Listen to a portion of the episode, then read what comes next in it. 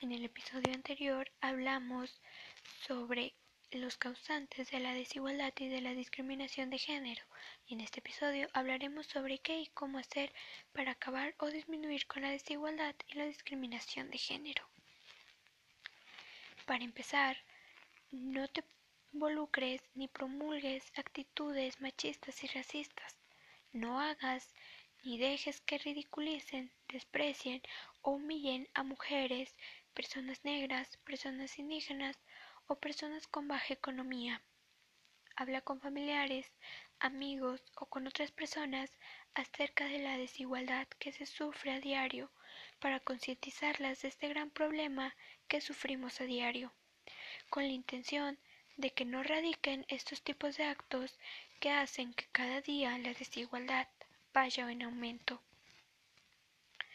Para lograr esto es necesario que comprendan que los prejuicios que impulsan a la discriminación y a la desigualdad no son correctos, ya que tanto el hombre como la mujer es capaz de ejercer los mismos roles laborales y domésticos, que la mujer tiene las mismas capacidades, oportunidades y derechos que el hombre y que tiene que tener el mismo trato y el mismo valor.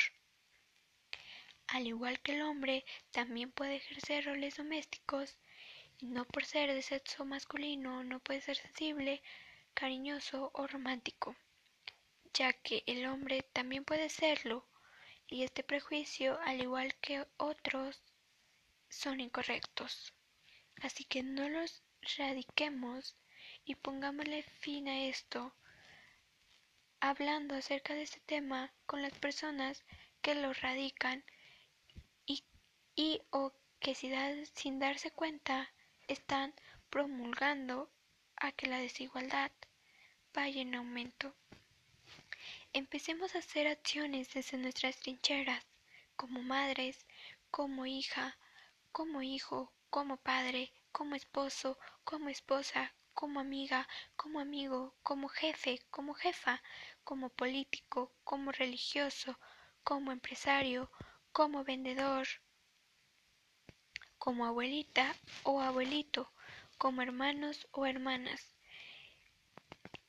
para empezar a cambiar nuestro mundo, haciéndolo libre de prejuicios, paradigmas y estereotipos del hombre y de la mujer, y en el cual podamos convivir de manera armónica, libre y equitativa.